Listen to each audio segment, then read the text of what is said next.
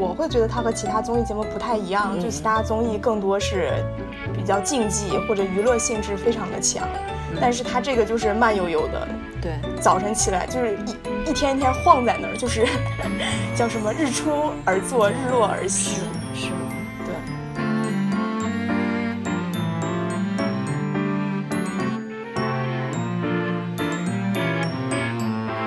因为里面的李子柒都穿的就是特别漂亮，经常。啊穿那种民族服装，然后，但是你想象中一个真正下地干活的人，似乎是不应该穿那样的衣服的。对，下地干活肯定要穿的短小精悍那种，嗯，是。所以这个注定就是一档节目或者一个栏目吧。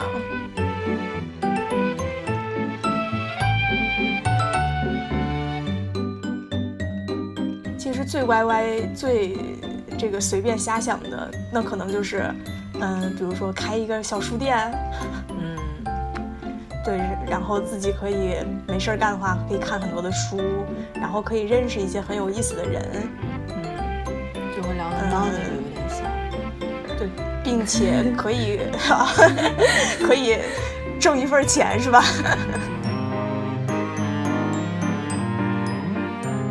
？Hello，大家好，欢迎收听本期的三人成虎，我是花青。大家好，我是杂艺。今天咱们两个聊一期。嗯，好久没咱俩聊了。嗯，对，最近那个就是《向往的生活》不是又开始播新的一季了吗？对，我才发现都第五季了，居然，嗯它都已经播了这么久了。有看过这个节目吗？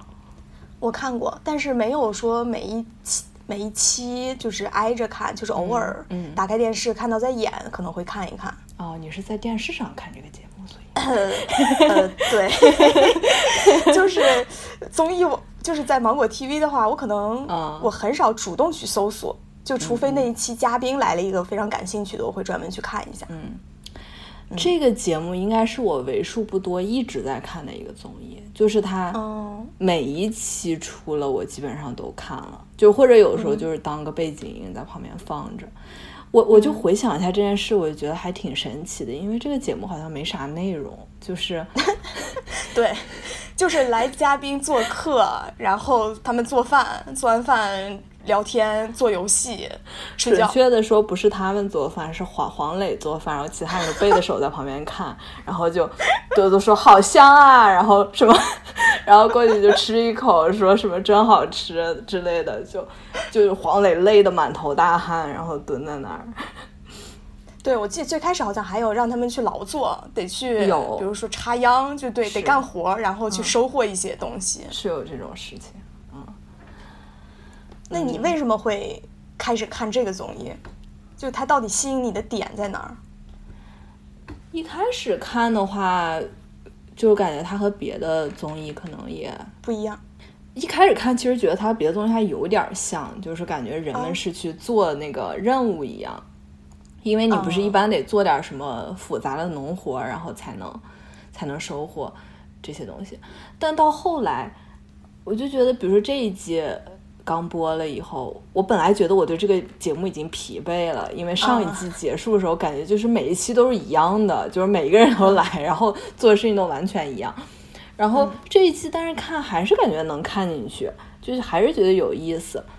嗯，你就看着他们在那儿也不知道干嘛的，反正就 一一期就莫名其妙，你还挺享受这个过程的，就还挺你。这个感觉，嗯，嗯、你这感觉我想起来那会儿说是荷兰人吧，就是看直播，嗯。看那种在航海就船上的直播，你也不知道下一秒会发生什么，可能就是风平浪静，可能就是有一些事情，但是就是 很多人会喜欢看，嗯嗯，就在期待着一个事件的发生，或者就是平凡一天就这样过去。是是的，就是就是有那种感觉，就是嗯，而且看这个节目的时候，就是感觉挺放松的，说实话。就是因为你知道，好像这个节目里不会发生那种很激烈的事情，啊，就是不会有那些抓马，对，就是感觉是一种非常一定，好像就是它是生活里为数不多会确定性的不那么坏的事儿，让你就是会吸引的看下去。嗯，而且这个节目确实是也赞助商越来越多，就是他们 念广告时间越来越长，可见这个节目是非常非常受欢迎。嗯，对，因为它和我会觉得它和其他综艺节目不太一样，就其他综艺更多是比较竞技或者娱乐性质非常的强，嗯，整个速度会比较快，然后各个环节会比较明确，但是它这个就是慢悠悠的，对，早晨起来就是一。一天一天晃在那儿，就是 叫什么“日出而作，日落而息”，是呢，对，就是晃悠的闲逛的一个生活。是的，而且他们每次其实找的都是那种比较小的镇子里、小的村落，嗯，就是基本上都是在村儿里面，这样就可以有农田，然后呃可以去干农活，还养就是养好多动物嘛，他们。所以他们那个动物越来越多，现在，对，就是有一种回归自然、回归田园生活的那种感觉。嗯，其实他起来也是因为那个时候号称他其实是学的韩国的那个综艺嘛，就是原版其实是韩国的，不知道他有没有买版权啊？就是这种慢节奏的综艺，嗯嗯嗯，相当于慢生活。嗯，你知道就是 YouTube 上。就是李李子柒的那个频道有多火吗？哎，李子柒的你有看过吗？就是他的我没看过，对，但我我看过一些截图吧，就知道大概是一个什么样的场景。对，李子柒也是做农活，就是不知道为什么，就是好像突然吧，就是大家有一种对于农农村生活的那种向往，美好向往，而且是美好的。就一般来说，以前印象中的农村都是那种污水横流啊，或者是可能比较穷困，条件非常差。但是就是你很难想象是一种田园牧歌一般的那种，嗯，就是那种生活。然后，但是李子柒还有几个类似的频道，我感觉好像都是那种，他就是住在一个呃特别特别美，就像那个世外仙境一样的地方。然后，尤其李子柒，就是他每次做那些东西，就是真的就是感觉他家花他家花园里好像什么都有。他今天想吃黄瓜，他就从他地里揪了一根黄瓜。然后他想吃什么，比如说柿子，他就从树上突然摘了一筐柿子。就还有什么柚子，他家那个有有一棵柚子树，然后你就觉得特别特别神奇。他想吃什么都能从他生活很近的地方就可以摘到新鲜的东西。就不是商业，不是商业买回来的那种买卖，嗯，对，然后就就就会让人觉得就是特别好。然后李子柒绝对是华人里面 YouTube 上粉丝数最多的人之一吧，文化输出。嗯，对，因为每次他的那个视频下面都是一大堆外国人在那儿留言，说什么自欺什么 love from Russia，就是什么 来自俄罗斯的爱，然后什么什么，还有什么下来的人就说我在马来西亚，我每天看到你的视频，我都感到心里面特别特别的放松。就他们经常用一个词就是 calming，就是感觉特别特别的，整个人都松弛下来了。嗯。对，而且他的视频就不说话的那种，然后但是就默默的干活，就默默的做事，就是通常是做饭，然后有时候也做一些比较复杂的事情，看着就是我也挺喜欢看他的视频的，确实是感觉挺美好的。这个感觉怎么特别像冥想一样，就是不出声。其实可能有那种效果，说不定。嗯，大家这是都怎么了？就对于这种 向往的生活，李子柒就这种田园牧歌。这种生活都非常的，都觉得很好，就是这是真正的向往的生活。我觉得有一个挺重要的原因，就是，因为你，你知道自己不会过这样的生活，或者说你 暂时还没过上这样的生活。就是我想象，如果是一个真正的农民，他应该不不会喜欢看这两个频道。他肯定不喜欢看，我觉得，因为和他生活就完全一样。或者说，我觉得这两个还是美化了他真实的生活。是，就我不知道现在农村里面真的是这样的日子吗？对他，其实他们，而且这种节目其实他是，呃，屏蔽掉了一些东西嘛，他只让你看就是他展露出的那种，而且往往就是与世无争的那种状态，他没有什么，也没有什么和那个村民、其他村民的交流也是很少的，其实。对。就是没有生活的琐碎，只有生活的美好。嗯，是，确实有这么一种感觉。对，我就突然想起来，像《红楼梦》里边，嗯，当时贾政带着贾宝玉去逛那个大观园，就园子刚修好，嗯就问他，呃，他们应该是路过稻香村，对，然后就问贾宝玉喜不喜欢。贾政是非常喜欢的，因为稻香村里面就是有稻草，是吧？叫什么稻稻花香里说丰年，年，听取蛙声一片。对，对，贾政非常喜欢，然后问贾宝玉。贾宝玉其实他应该是能看出来贾政喜欢的，但是贾宝玉偏说他不喜欢。嗯，就因为觉得稻香村是在，就是是一种雕琢出来的自然，不是真正的自然，把贾宝玉 气呃不把贾政气的，直接就把贾宝玉轰走了。当时，对，其实有是有人跟这个有点像批判过那个、嗯、呃李子柒的这些视频里面的过度一种，它是一种过度的想象，好像。因为因为里面的李子柒都穿的就是特别漂亮，经常啊穿那种民族服装，然后，但是你想象中一个真正下地干活的人，似乎是不应该穿那样的衣服的。对，下地干活肯定要穿的短小精悍那种。嗯，是。所以这个注定就是一档节目或者一个栏目吧。嗯，给人一种美好的想象和寄托，让大家在这个。真实的生活，这种快的生活当中慢下来，享受一下田园牧歌的日子。我突然想到另外一类视频，不知道你看过没有？嗯、就是这几年兴起那种 vlog。嗯，就是 vlog 很多呀。你说的是哪一类呢？很多那个博主的 vlog 的开篇，就是不是讲他从一个床上醒来吗？然后那个床上的床单都是那种丝质的。就是 就是看起来光溜溜的，一点都不舒服那种。然后他们从一堆那个丝质的那个被子里面醒来，然后假装睡眼惺忪的，就是外面什么一定要给一个镜头，就是那个什么阳光照在那个纱，就是那个那个窗帘上之类的。然后他们起来以后就会开始泡咖啡，然后开始什么就是做那种西式的早餐啊什么的。就是因为西式的早餐摆起来就特别好看嘛，好就很少有人就拿了一个豆浆和一个肉包子、油条、咸菜。对，然后就是那种，就是有一种。有一种什么小确幸还是什么小清新那种感觉，而且它是非常西式的一种。就就你基本上，我我敢相信，如果你去哔哩哔哩上搜这种视频的话，你应该能搜出来不下十个，就是类似的开头的这种 vlog，嗯，就是展示他们所谓的美好的一天。对，这种这种也挺多人喜欢看的。其实我觉得他们有一点相似之处，嗯，就是呃，有一点矫饰的，嗯、对，就是一种矫揉造作的一种假装。假装自己非常悠闲的一种状态，嗯嗯，难道还是说别人生活真的是那样呢？我突然有种疑惑，呃，真的会有人那样生活吗？就是那么精致？我觉得应该会有，嗯、我倒觉得就这个 vlog 里面的这种精致的生活，可能是会有的。但是穿成李子柒那样子，在那么美好的乡村里面干活，我觉得这个可能性要稍微低一点。对，所以李子柒那个其实播放量更高一些。嗯哦，对我我还想分享另外一个事情，就是我最近呃突然对种菜这件事有一些热情。嗯，你是在家憋的吧？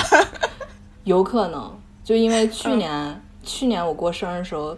收到一个生日礼物，就是一个简易种菜机。其实它不叫种菜机啊，哦、它就是一个植物培养的一个东西。呃，嗯、也可以用它来种花儿，或者是种别的东西。它，嗯，它本质上，呃，是一个下面有个大水箱，里面大概嗯能装个可能三升水、五升水。嗯，然后，呃，它它那个它那个水箱上面就是有一些板，就是有一些有孔的板子。嗯，那个孔里面你就是塞那个种子，哦、种子对，都是它，它都是那种标准化的，就是每一个种子它就是固定放在一个锥形的那种呃、嗯、容器里面，那个那个就是那个锥形的里面是有一些土的，嗯、所以它最开始可能能够提供一些支撑吧，为这个植物，嗯，但是它主要其实还是一个水培的过程。就是你把那个那个锥形的那个东西插到这些孔里面，那些种子就会发芽，然后根就会在下面这个巨大的水箱里面长起来。对，然后上面它上面就是一个 LED 的灯，然后、嗯、呃，然后它那个高度可以调节，就是比如说一开始，嗯、呃，你就是呃幼苗的时候，你就把它放的比较低，后面它长长长长高，你就把 LED 也挪上去。所以我我最近呢感觉到这个东西非常好，就是因为我可以用它来种一些蔬菜，这样为我种啥呢？为我这个干枯的隔隔离生活添加了一丝趣味。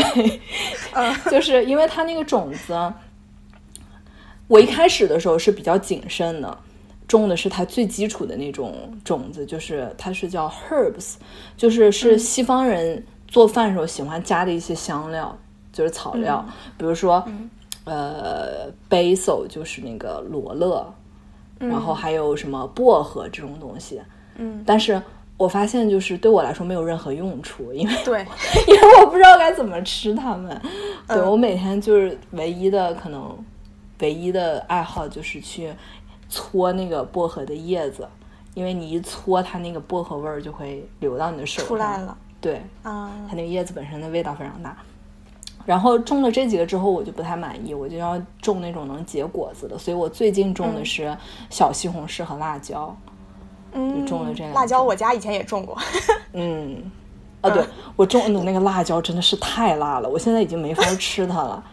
就是它，我种的是那种墨西哥那种哈拉皮诺，就是呃可能如这果是哪种？我觉得可能只有美国美国人经常吃这个东西，就是有时候会放在披萨上面。这个东西它就是、它长出来以后，它会绿很长时间，然后到某一天，大概可能隔了三个礼拜，它突然就变红了。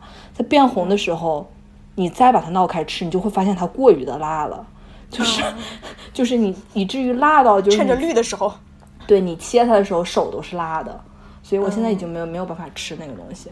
那可以当花儿看。对，就就看着它结了不少果子，还还挺好。嗯，小西红柿也也也也结了一些。总之吧，就是我突然发现自己对于种植物这件事情，突然有一种突然有一种热情，是我以前没有意识到的。而且我小时候明明是不太喜欢植物的。其实我我我我本身作为一个小朋友来说，我是非常喜欢各种动物啊这种嗯。就是对生物我是非常感兴趣的，但是我唯独就是一直觉得植物这东西特别没意思，就包括我上大学的时候学了生物专业，我仍然是觉得植物是一个没有什么意思的，就是一、一一一一类一类物种吧，因为它们不能动嘛，然后就是长在那儿，我觉得也就没有什么动静，没什么意思，没有什么行为可以让我观察。但是我现在就是感觉自己变得像，嗯，我也不知道是老年人还是怎么，就经常背着手就是看他们，看看我种的那个番茄。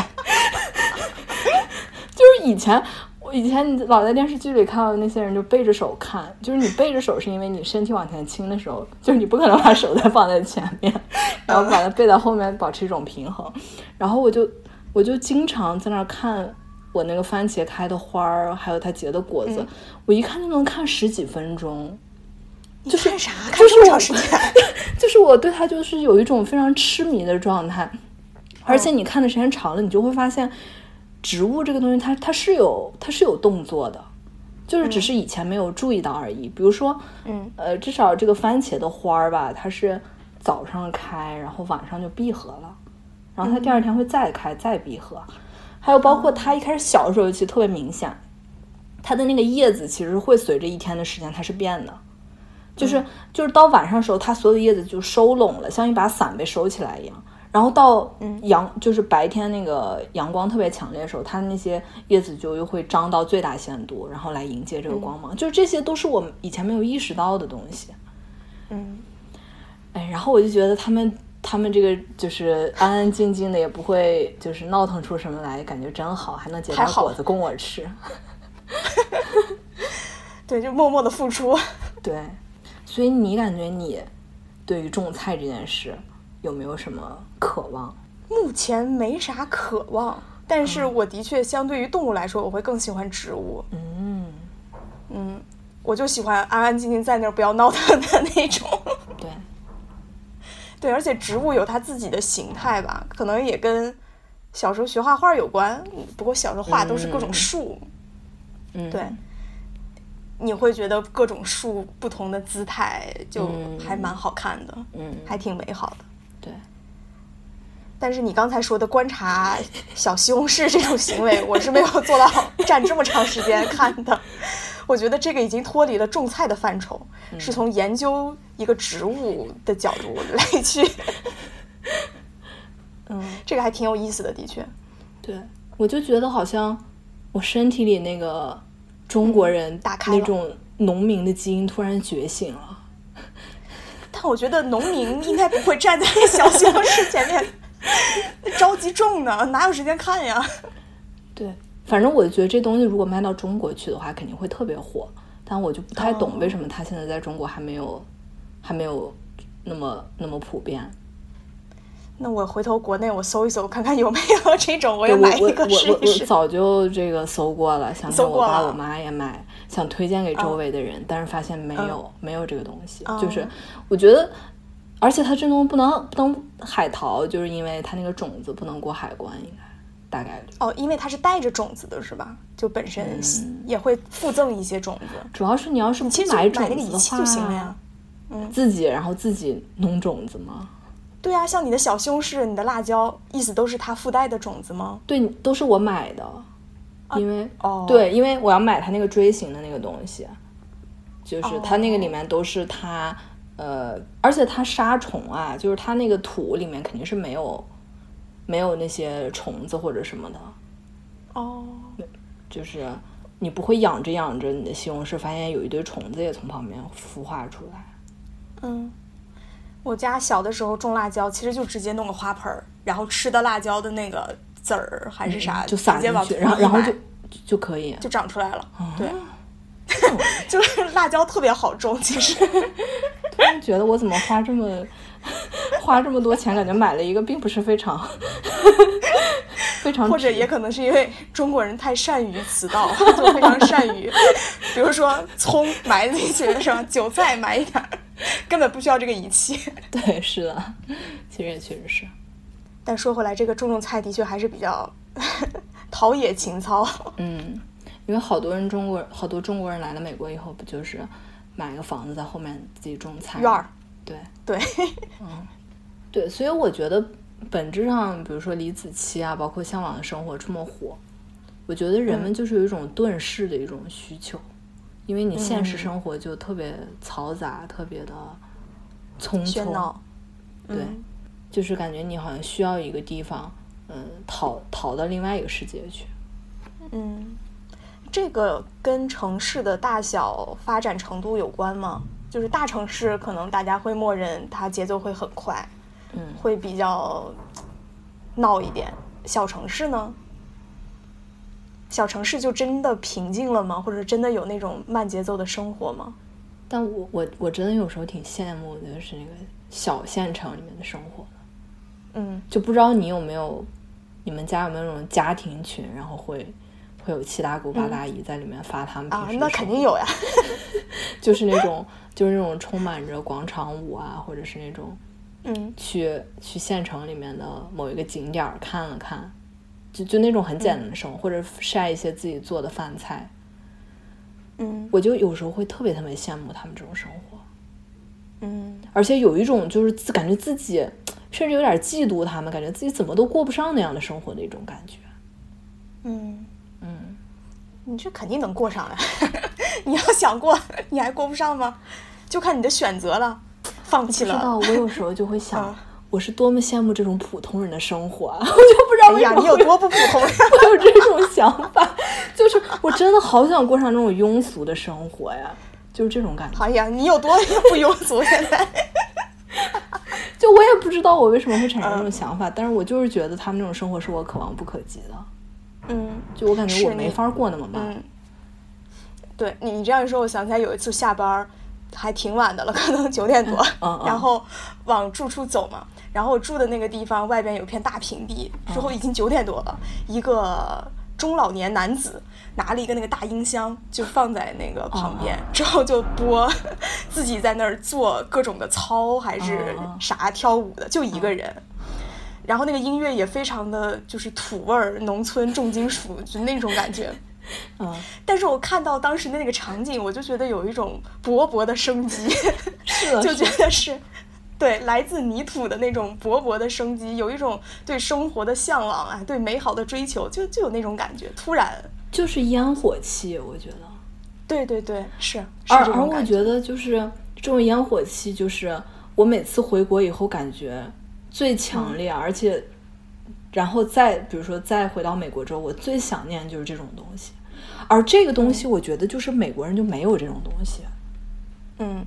非常奇怪，就是感觉在比如说电影里或者电视剧里看到他们那种生活，会觉得他们那种生活特别洋气，特别的疏离，特别的高雅，有一种那种感觉。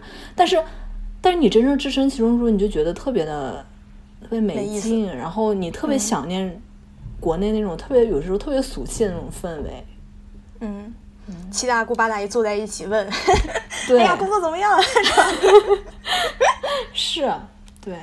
嗯，就是想念那种东西。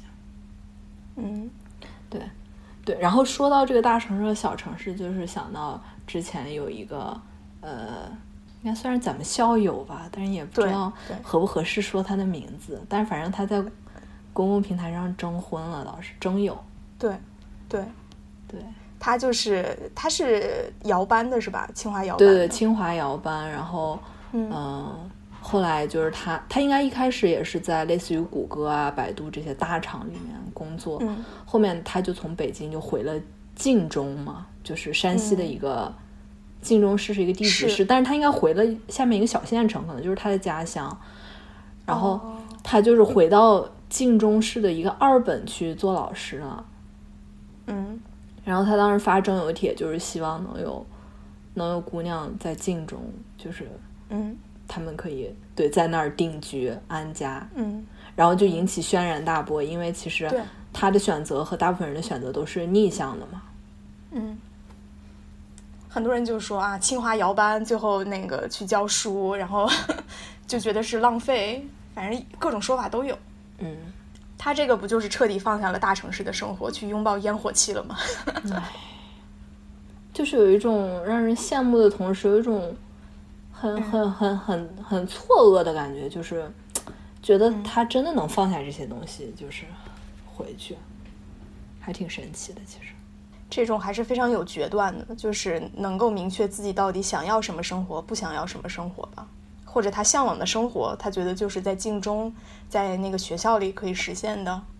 对，他是这么说的，他说自己感觉。以前在那些大厂里工作的时候，觉得自己就是个螺丝钉，好像也没什么意义，没什么价值。嗯。但他回去感觉教书育人这件事对他来说就有很大的价值。看到那些学生们好像学到一些东西，可以改变他们自己的生活生活的轨迹。他这样其实我觉得也蛮好的，就自己决定了自己的生活到底要过成什么样子，而不是一边向往一种生活，一边又过着自己不喜欢的生活。也是吧。反正我就有时候就嚷着，觉得自己就是想做一种特别简单的工作，就是，因为以前我为什么会突然买下这个想法，就是因为以前我听梁文道的节目，我忘记他是在《锵锵三人行》还是在八分里说，他以前嗯小时候就觉得当看门老大也特别好，因为看门老大爷就感觉时间特别无限，永远坐在那个门房里看报纸。他说：“他要是做看门老大爷就好了，就是反正没事儿看看门，然后一般都可以看自己想看的书，还能拿一份薪水，这样的生活不就是最好的生活吗？嗯，为什么还要追求别的那些？然后我就觉得，哎，这个想法确实很不错。嗯，但是你现在也没有办法达到呀。而且现在梁文道他看门了吗？他也没有做到呀。对他也没看门。是有太多的。”身不由己，感觉在找借口。是不是，我们是被知识改变命运了吗？就是无法回到那种简单的生活。现在有多不简单？平凡的人，普通的生活。嗯。但我觉得，的确，现在这种声音是会越来越多了。就包括对于各种慢节奏生活的向往，对九九六的 这种。驳斥、批判，对对，还有包括对什么打所谓打工人这种自嘲的梗，对，嗯，就是现在出现了很多这样的声音，就是到底包括对鸡娃的一些反思，对，感觉就是，嗯。就像咱们之前有好多期节目都聊到过，包括咱们也说过内卷的问题，然后嗯。之前也有一期，咱们应该是和几个台湾的嘉宾聊的时候也聊到这个事就有一种感觉是大家好像都都不是很快乐的感觉，就是就就好像嗯。你虽然也不是很穷，但是就是快乐不起来，老觉得前方好像有很多不确定的因素，可能有一天就会打垮你，还是怎么的，就让你觉得很焦虑。嗯，是，就是来自生活各个方面的一些焦虑，就啥都焦虑，好像。对于事业，比如说三十五岁会不会被退休，嗯。对于婚姻是吧，大龄单身女青年，然后对于子女，就是鸡娃孩子到底能不能就不要呃输在起跑线上，嗯嗯嗯。然后对于金钱，就是你多少钱才能够实现财务自由？嗯 之前不还有一篇文章，就是说在一二三线就各线城市，到底你有多少钱才能算是真正的财富自由了？嗯嗯就是方方面面的焦虑，好像都嗯。充斥在这里边。嗯我突然想到以前的那个，我我我忘记具体的，应该是说犬儒还是，可能就是一个、一一段话一个场景，就是一个百万富翁可能和一个乞丐的对话，百万富翁就说是。我我赚了钱，等我休假的时候，我就可以去海边享受阳光了。那个乞丐 晒着太阳说：“我正在享受阳光啊。”就是说，你跳出来想想，你不知道为什么你要那么忙，然后嗯 然后你好像因为这些好像都错过了，就是你本你本来就很就有些东西是很容易得到的，但是好像嗯不知道为什么我们现在总觉得你需要很多很多东西才能满足你心里面的那些东西，嗯而且你好像也没有办法跳出来，就是只能在这里面随波逐流，就是看别人内卷，你也赶紧把自己加足马力卷进去卷一卷。看到别人鸡娃，然后你也只能跳到这个坑里面，因为就真的很害怕自己好像被甩出去。嗯，感觉这是一个 很难说清的话题。那你觉得你现在过生活和你小时候向往的生活一样吗？你小时候有想过你长大了以后要过什么样的生活呢？我小时候好像还真没想过 长大了要过什么样的生活。嗯嗯，我好像也没有想过。就对，就小的时候就觉得小时候就那会儿生活就挺好呀，可能也是比较顺，就不会说小的时候就不会说我一定要赶紧长大，我要怎么怎么样，就觉得小的时候每一天都很愉快，过得都很开心。嗯，我觉得小时候没啥想象力，就是感觉就是嗯父母的那种生活，就是我唯一可能以后的生活，就是没有想过有其他可能性，然后觉觉得也挺好的，就这样。主要你也不知道可能有其他什么样的生活。对，嗯，也小时候是没有所谓向往的生活。嗯，那现在呢？就是现在向往的生活，哎，现在向往的生活也很难想，我觉得。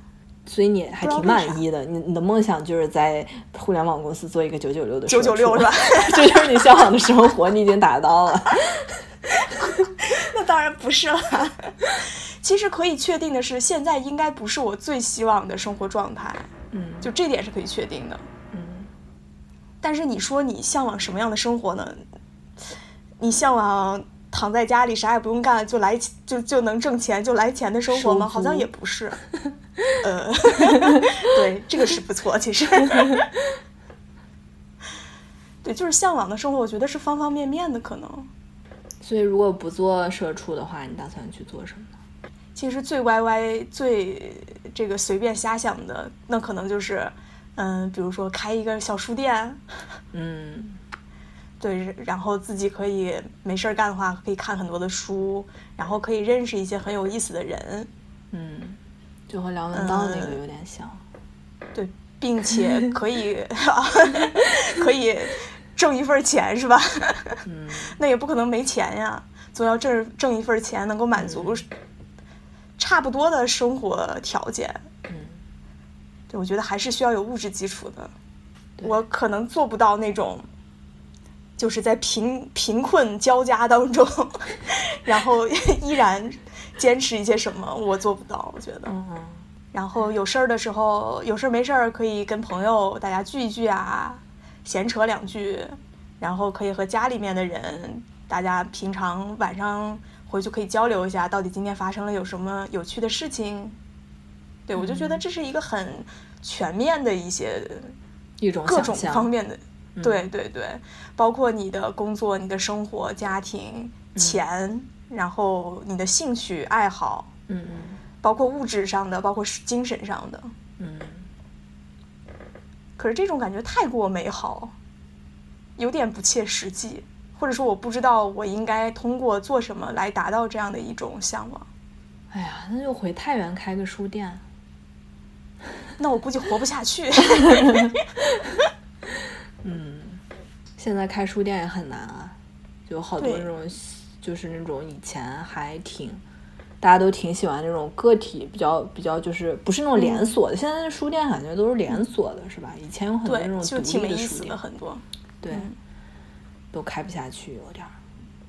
是，所以这只是一个 YY 嘛，就是完全不负责任的 YY，、不切实际的 YY。我觉得，你就很难说，比如说我到底挣够多少钱，我就金盆洗手 去干一些什么事儿，你就很难。